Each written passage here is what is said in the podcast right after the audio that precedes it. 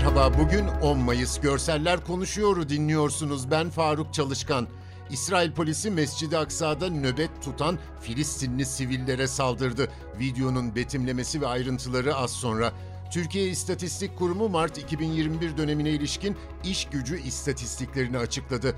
Buna göre Türkiye'de işsizlik oranı Mart'ta bir önceki aya göre 0,1 puan azalarak %13,1 oldu. Söz konusu dönemde işsiz sayısı 4 milyon 236 bin kişi olarak kayda geçti.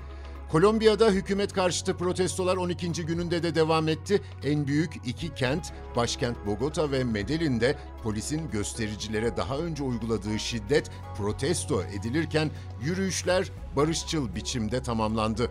Şimdi Kudüs.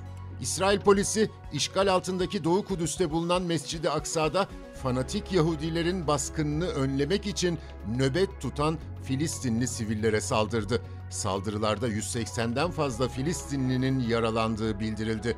Sabah namazını Doğu Kudüs'ün Eskişehir bölgesinde yer alan Mescid-i Aksa'da kılan binlerce Filistinli namazın ardından Mescid-i Aksa'nın avlusunda tekbirler getirdi. Filistinliler daha sonra fanatik Yahudilerin baskın yapmasını önlemek için Mescid-i Aksa'nın avlusunda nöbet tutmaya başladı. Görüntüde Kubbetüs Sahra'ya çıkan merdivenlerde bekleşen Filistinliler var. Ortam sakinken bir anda tansiyon yükseliyor.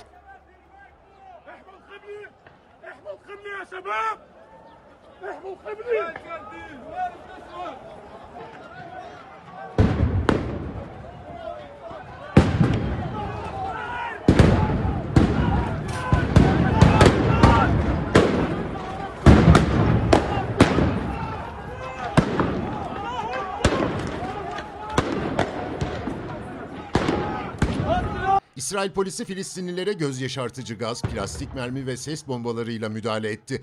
Çoğu genç olan Filistinli erkekler uzaktaki İsrail güçlerine taş atarak karşılık veriyor. Bazıları beyaz taş zeminde yakınlarına düşen göz yaşartıcı gaz kapsüllerini ellerine alıp geldiği yere fırlatıyor. Geniş alan duman bulutuyla kaplanıyor. Anadolu Ajansı muhabirinin aktardığı bilgilere göre İsrail polisi Mescid-i Aksa alanı üzerinde insansız hava aracı da uçurdu. İsrail polisinin 7 Mayıs'taki müdahalesinde sırtına plastik mermi isabet eden Anadolu Ajansı foto muhabiri Mustafa Haruf yine bu olayları takip ettiği sırada göğsünden aynı şekilde yaralandı. Haruf'un yanı sıra yaralanan başka gazetecilerin de bulunduğu öğrenildi. Fanatik Yahudiler, İsrail'in Doğu Kudüs'ü işgal ettiği 1967'deki 6 gün savaşının yıl dönümünü İbrani takvimine göre Kudüs günü olarak kutluyor. Fanatik Yahudi örgütler bu yıl 9-10 Mayıs tarihlerine denk gelen Kudüs günü nedeniyle Mescid-i Aksa'ya baskın çağrıları yapmıştı. İsrail'in tutumuna Türkiye tepki gösterdi. Cumhurbaşkanlığı İletişim Başkanı Fahrettin Altun, İslam dünyasına sesleniyoruz. İsrail'in alçakça ve zalim saldırılarına dur demenin vaktidir dedi. Bugünlük bu kadar. Bizi hangi mecrada dinliyorsanız lütfen abone olmayı unutmayın. Hoşçakalın.